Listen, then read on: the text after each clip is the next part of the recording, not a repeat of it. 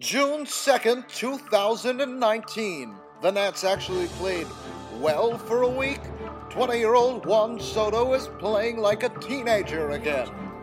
With the offense finally clicking, it's time to ask where would this team be without its bullpen weighing it down? Plus, with the Nats signing bullpen reinforcements in Venters and Rodney, it's time to talk about Craig Kimbrel again. From Bethesda, Maryland, it's Jacob Rasch. From Boston, Massachusetts, it's Johnny Rasch. This is the Raschcast with Jake and John. Hi there, and welcome to the Raschcast with Jake and John. I'm Jake.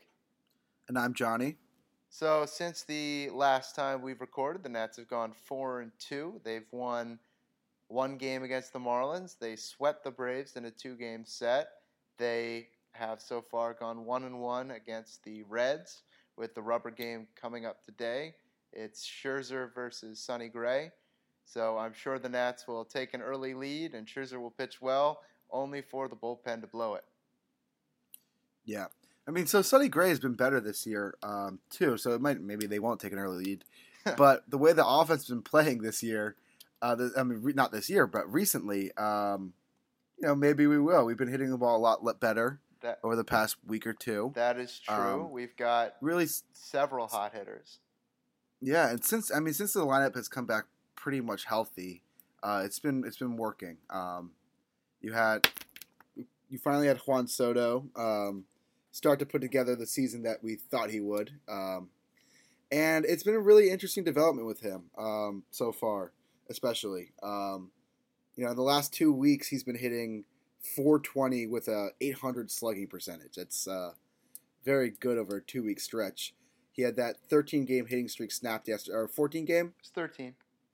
13 game hitting streak snapped yesterday, but um, he's still, you know, doing very well for himself. Um, four home runs, 11 RBI.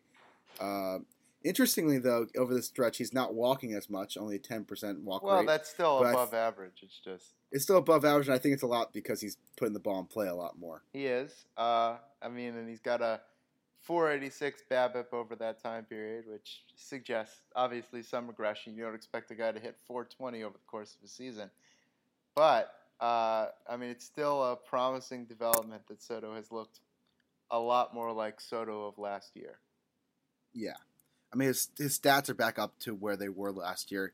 He just I mean he just finished his 162 his first full 162 games, and you look at those numbers for if they were in a season, and that's like MVP levels right there or close to it. Um, and it's funny because they're you know without the counting stats, you know the averages and stuff like that are very similar to what his season averages were last year. Right. So he's a, you, I think, you know, this 292 type hitter, um, you know, wh- who could be a 300, 400, 500 type guy is what Juan Soto is, and that's very good. There was a, a stat that the Nats were pushing yesterday about how Soto was the first player with in his first 162 games with 100 runs, 100 RBIs, 100 walks. Uh, or no, no, it was it was 22 plus home runs. No, no, never mind. I had it right. 100 RBIs, 100 runs, 100 walks before the age of 22 in his first 162 games since Ted Williams. Uh, and I don't know. They're they're very obviously that stat is cherry picked and it doesn't mean anything. Uh, but it is cool to hear Juan Soto in the same breath as Ted Williams, despite the fact that they are very different players approach wise. Ted Williams being famously too stubborn to ever hit the ball to the opposite field, even when the entire uh, defense was shifted towards the right side, uh, whereas Soto is excellent at hitting the ball to the opposite field. But Mhm. also, Ted Williams obviously being a much better player. Uh, Well, yeah. Um, so it was interesting. You know, you want to look at reasons why Juan Soto's kind of changed, and you kind of look at you can look at what he's doing um, offensively with his approach. Uh, it seemed to be earlier in the season that he was, you know, flustered by the many off speed in the zone that he was receiving and the such low number of fastballs he got.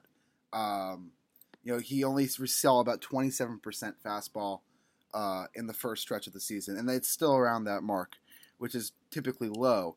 And because of that, he was sitting. It looked like he was sitting off speed at least. Um, I'm not in his head, so I don't know, but you could tell from his average on fastballs, it was down to 171, which for Juan Soto, who's such a good off-speed hitter, you um, fastball hitter, you'd expect it to be higher.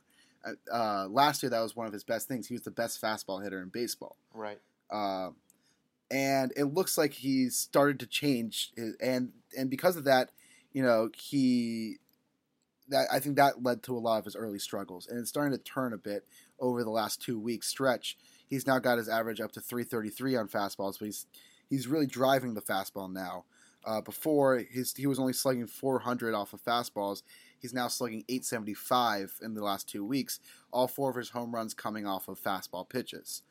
Um, so I think that's a part of the main change for him is this his approach, and now he's finally hitting the fastball again. So you And you hear this saying a lot uh, when a hitter knows that he struggles with the off speed.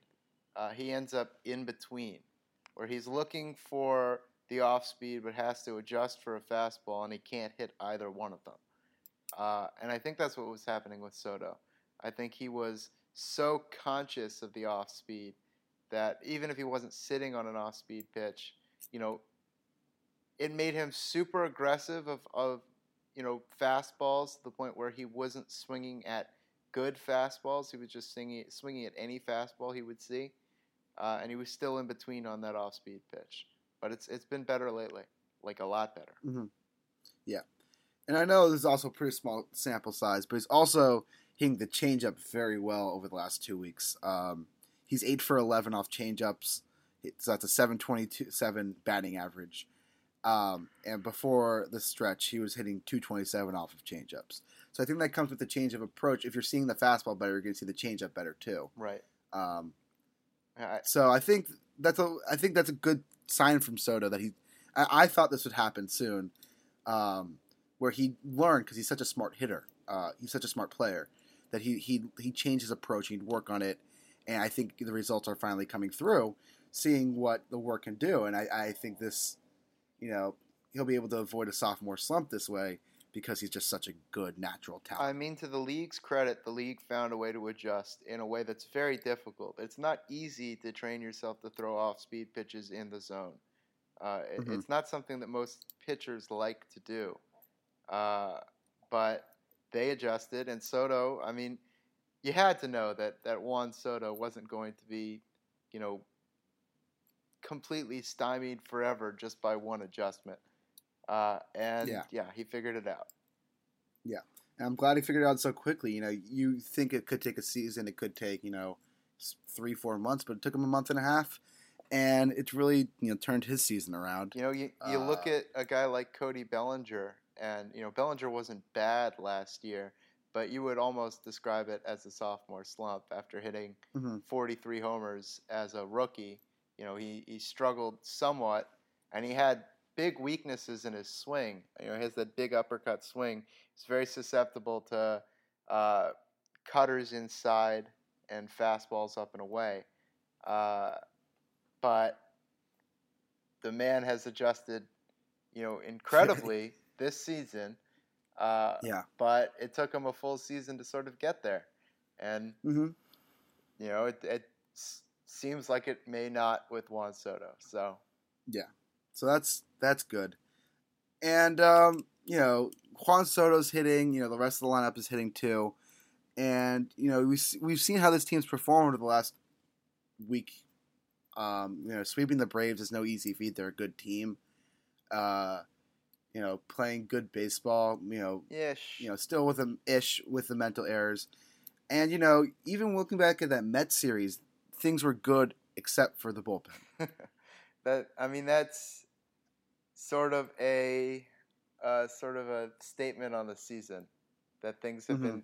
I don't know if you could call things good except for the bullpen, but I mean, I- I don't think it's a stretch to say that this team would be at or above 500 if the bullpen was merely mediocre instead of otherworldly bad.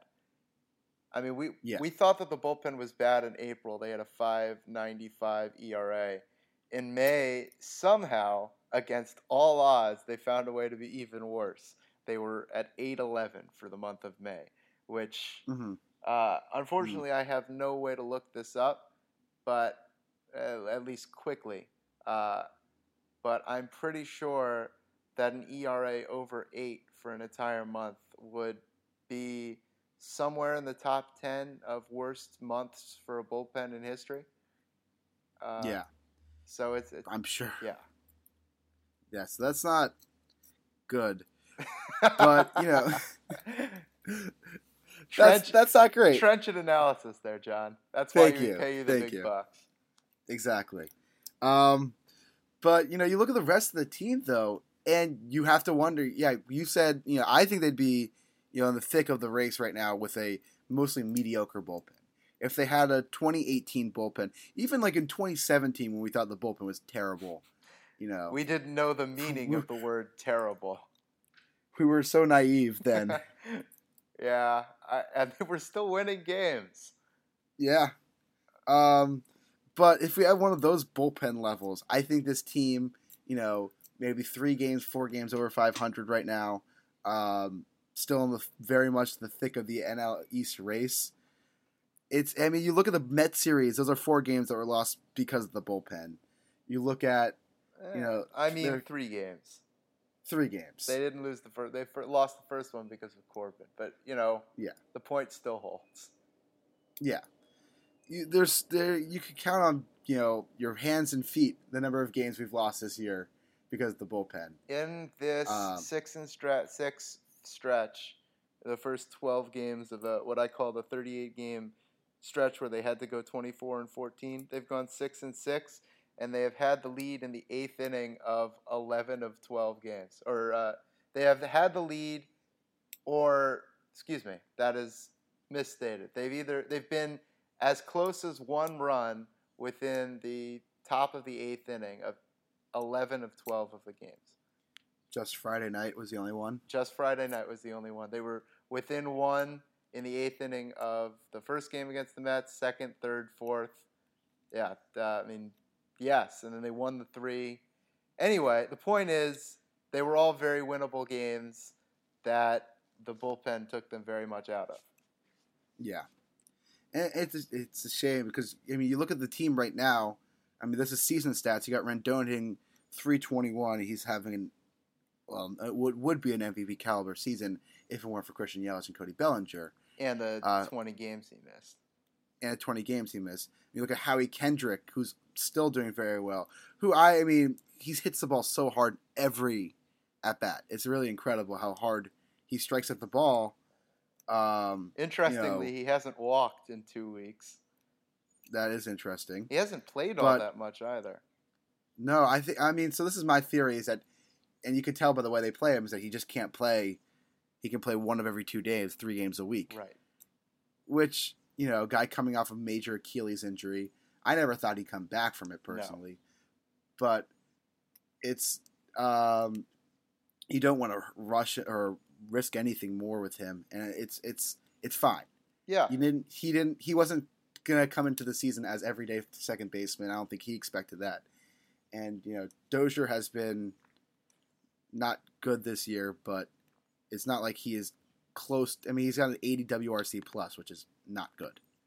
Um, but moving on from the bad because we want to focus on some good stuff. Um, I mean, Soto's now got his WRC plus up to 143. He's back to where he was his numbers last year. Um, 294, 539 slugging. He's almost at 300, 400, 500. Uh, and then, you know, so that's a lot of good things from the offense. Gerardo Parra. Uh, Don't forget about Gerardo Jerry. Parra. Yes. Um, I mean, and there's a lot of guys who, you know, Turner is still a little, I is still recovering from his finger injury, um, and you can tell from the sap, sapped power that he has. Yeah, I mean, uh, where e- even he's got a 103 ISO over the last two weeks, which isn't terrible per se. Uh, it's not good. It's certainly not good. But I No. mean, even the even the extra base hits he's been getting, one of them was a roller down the right field line that he legged into a triple. Like he's just he's not really driving the ball. Uh, I mean, Yeah. obviously we could pull up exit velocity stats to back this up, but we're not going to do that because exit velocity is dumb. Uh, Yeah. but yeah, I mean, it's it's clear that he's not. I mean, it's clear from his defense as well. He's made six errors in the last two weeks. That he's he's not right. But you know, I'd rather roll him out there until he gets right than go with you know Wilmer Wilmer Difo or Difo. Carter Kieboom. Um, so yeah, so we have en- there's enough guys there who could you know carry an offense, and they have been. Um, also, Yan Gomes has been hitting much better over the past two weeks. It's interesting when one guy go when one catcher goes right, the other one goes wrong, Yeah, and they kind of switch off, which is what you'd hope for. I mean, that's why you have two cat- good catchers. right. And then you So you play, play the, the hot hand. hand. Right. Yeah. Uh, Um, Yeah, I mean it's that's the problem though. You know, they've been good enough in this stretch to have won ten games of twelve, and they've won six, pretty much solely because of their bullpen. Uh, you know this this has been the best they've looked as a team so far in terms of you know all of their parts coming together. You know they've been pitching reasonably well. Uh, yeah.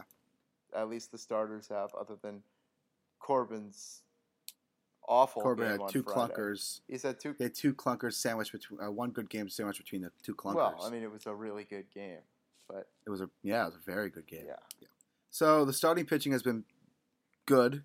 Uh, Strasburg's been great. Scherzer's been, you know, great. He's got a three two four ERA, not indicative of his two and five record. ridiculous. No, Uh, it's not even the two and five record; it's the two and ten record that the team's been putting up in Scherzer starts. It's just Uh huh.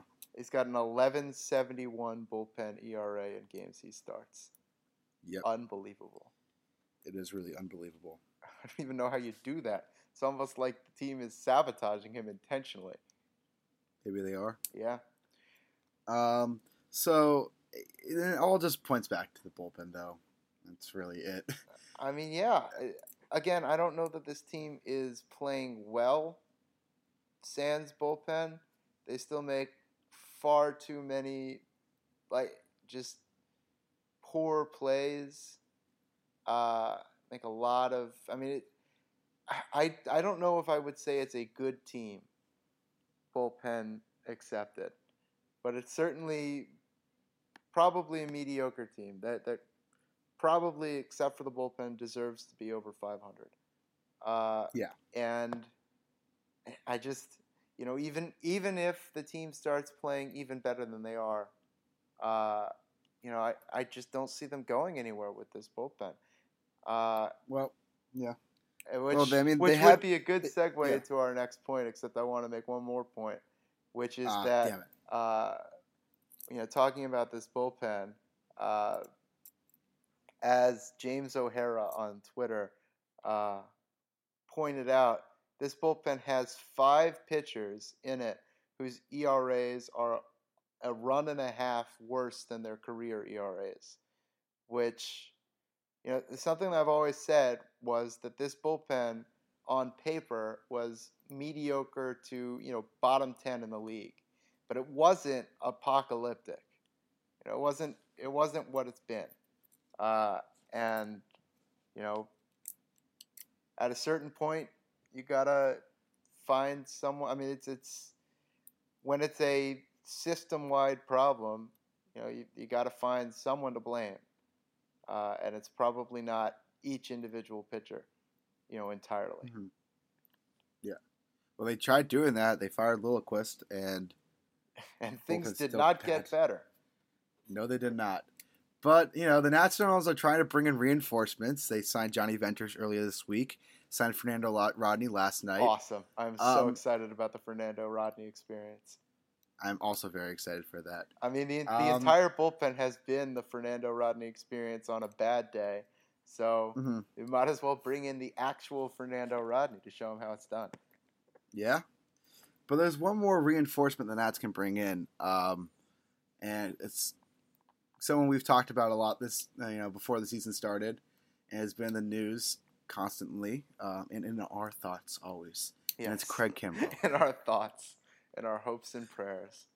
Yes. Um, and it looks like Kim, Kimbrel, yeah, Kimbrel and Keuchel are both going to sign tomorrow or tonight at, at 12 Well, that's the speculation. I don't know That's if I speculation. Yeah. I'm sure they have offers. So, you know, if you don't know, it's because, you know, people the, the teams don't lose a draft pick if they sign a player after tonight at midnight. Um, Man, So- that, but that's such hot garbage for a reason not to sign Craig Kimbrel or Dallas Keuchel. We're talking about somewhere between a second and fifth round draft pick for these teams. Like there is not, it's not a very important pick. It is not like. It just it makes no sense to me. I mean, th- these are not high value picks. I mean, even a first rounder for a guy of Craig Kimbrel's caliber. I, I think we we vastly overestimate the potential of a draft pick, mhm. but it's just this is ridiculous. Yeah, I mean, from the this is something I said earlier in the season though is that uh, I mean I didn't think he would sign until June um, because teams are just so you know they, I think the media provided an outlet for teams to kind of make an excuse to not sign them. I mean, and then you saw Bob Nightingale today, you know, tweet about how you know they might not be teams are worried they're not going to be ready till July now, you know, and you know, giving them another excuse not to sign these players. They're probably Um, right. I mean, the, the teams are probably right that a guy signed midseason like this probably won't be ready, you know, for another couple of weeks or a month, and he probably Mhm. won't be very good when he comes in, just because he missed spring training, he missed all of the the things that get you ready for a season. He's coming in midstream when everyone else is in midseason form, but Yeah, that that doesn't absolve anyone of like you could have signed him at any point during this season. yeah, and you know, a team like you know, there's every team out there could use uh, Craig Kimbrel. Um, you know, maybe Sans Yankees, but you know, you have you know the Cubs who have been rumored a lot recently to, to be the team that'd be in on him um, for really weird reasons. Yeah. Because you know, um, If you if you didn't have access to the Ken Rosenthal article uh, in the Athletic about this, uh, the reason that is being given for their sudden financial flexibility, uh, they didn't have a, a, allegedly they didn't have the resources to sign Kimbrel before, but uh, Ben Zobrist has gone on the restricted list because he is going through a particularly nasty divorce with his wife. Uh, and they anticipate that he might be on the restricted list for the entire season, which saves them eight million or so dollars that they can then put towards Craig Kimbrel, uh, which is just such a weird situation. it is. Um, so yeah, a team like the Cubs could have used him throughout the season. I mean, They don't have a team- closer. They don't have a closer. Yeah, Morrow's out for indefinite. Um, Carl Edwards Jr. struggled. Uh, just throughout that bullpen, it's just not been that great. Um, you know, the Phillies could use him. The Braves could use him. The I mean, yeah, the list goes on of teams that could really use his services. And we're out here in June, June second, and he's still unsigned. He'll sign maybe tomorrow, and then he won't be ready. It, it's just, it's just, you know, weird and bad that teams don't want to put the best team on the field that they can. And listen, I mean, we, we talk about that, and that is terrible. It is very bad for the game when teams are not willing to engage in good faith with the market and sign a player that can help them. Uh, but it's also, you know, you look at uh, the way that Craig Kimbrel and you know his his team have played this. This is not going to help them get leverage here. You know, holding out as long as Kimbrel did helps no one. I mean it. He's not going to be able to parlay this into a longer term deal than he would have gotten, you know, this offseason. If he had lowered his demands to three years and forty million, which he was alleged to have done. Uh, but I mean, if he had done that, I'm sure he would have been signed. Uh, you would expect that you know that's going to be more lucrative than the amount he's going to get for whatever half season deal he gets this year, and assuming things go as expected and he doesn't pitch as well, uh, you know what he would get next year. He he might have, you know, he's played this sort of all wrong in a way that could impact his career in the future, uh, and which is such a shame because he was a, a, guy who was on a Hall of Fame career path, uh, mm-hmm. and this legitimately could derail that career, you know, or de- yeah. derail that path at least, uh, yeah. and that's really upsetting because, you know, if, Craig Kimbrel had been as good in the second half of his career as he was in the first, he might have had a pretty decent claim to best closer of all time. Mm-hmm. It's a shame, and, and, you worry about you know what happens in the future if the possible best closer of all time can't get signed in the quote age of bullpenning. I mean, I've said this before. You know what?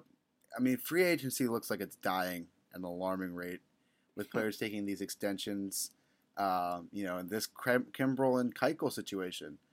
Um, and it looks like players just aren't going to feel like they want to test the waters anymore because it's not worth it. And so you just wonder, you know, what happens to the players who do in the future. I, I mean, know, I don't. Not every, not everyone's going to sign an extension. Not every player is going to stay with the team they want to.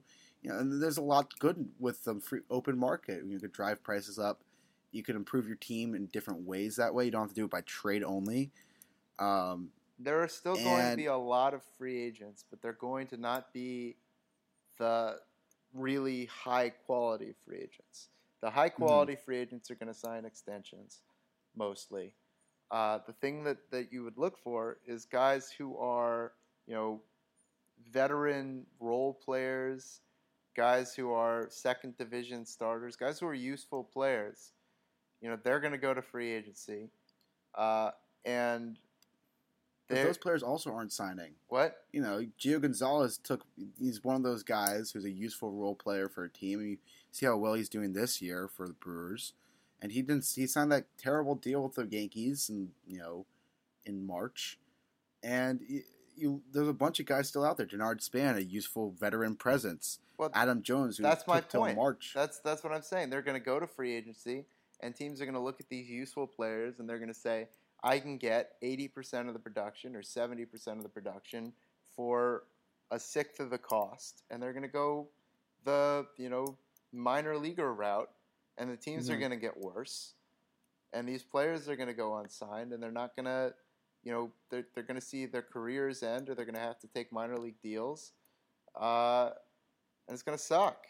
I mean, if you look yeah. at even Gio Gonzalez, you know, Gio just went on the DL or IL, excuse me, uh, with dead arm, which is exactly the kind of injury you would expect from a guy who didn't have a spring training. Because this mm-hmm. is essentially right now, this is like his the tail end of spring training for him. Like this is yeah. a dead arm is an injury that happens basically at the end of spring training for a lot of players, and it's happening to Gio Gonzalez now, and that could you know I mean, Gio Gonzalez is not that old, uh, but this kind of thing, you know, it's going to be hard to seeing him see him get another contract after this one. We're going to see a lot of players who are very useful players who can still play at a major league level get pushed out of the league way before they mm-hmm. should, and it's really sad. Yeah, I mean, and the funny thing is, you know, one of the, the team, the best team in baseball this year bargain shopped and got you know a bunch of guys who were overlooked on the market, and they managed to turn their. I mean, they went from one of the worst teams in baseball last year to the best, and so it's definitely still a useful, you know. Yep. You can still way of building a team. You can still build a winner with those second division free agents. But exactly.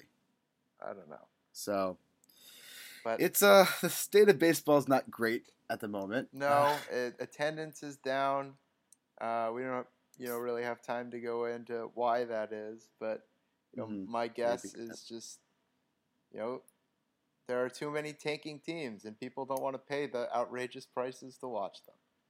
Yep. And you can And fix that by having them sign players that people have actually heard of, forcing them to Or also just cutting costs of stadium. You know, making it so that you can afford to take a family of four to a ball game right, more than once a season. right. I mean, it's it's a conjunction of those two things. People aren't going to pay high prices to watch a team that isn't trying.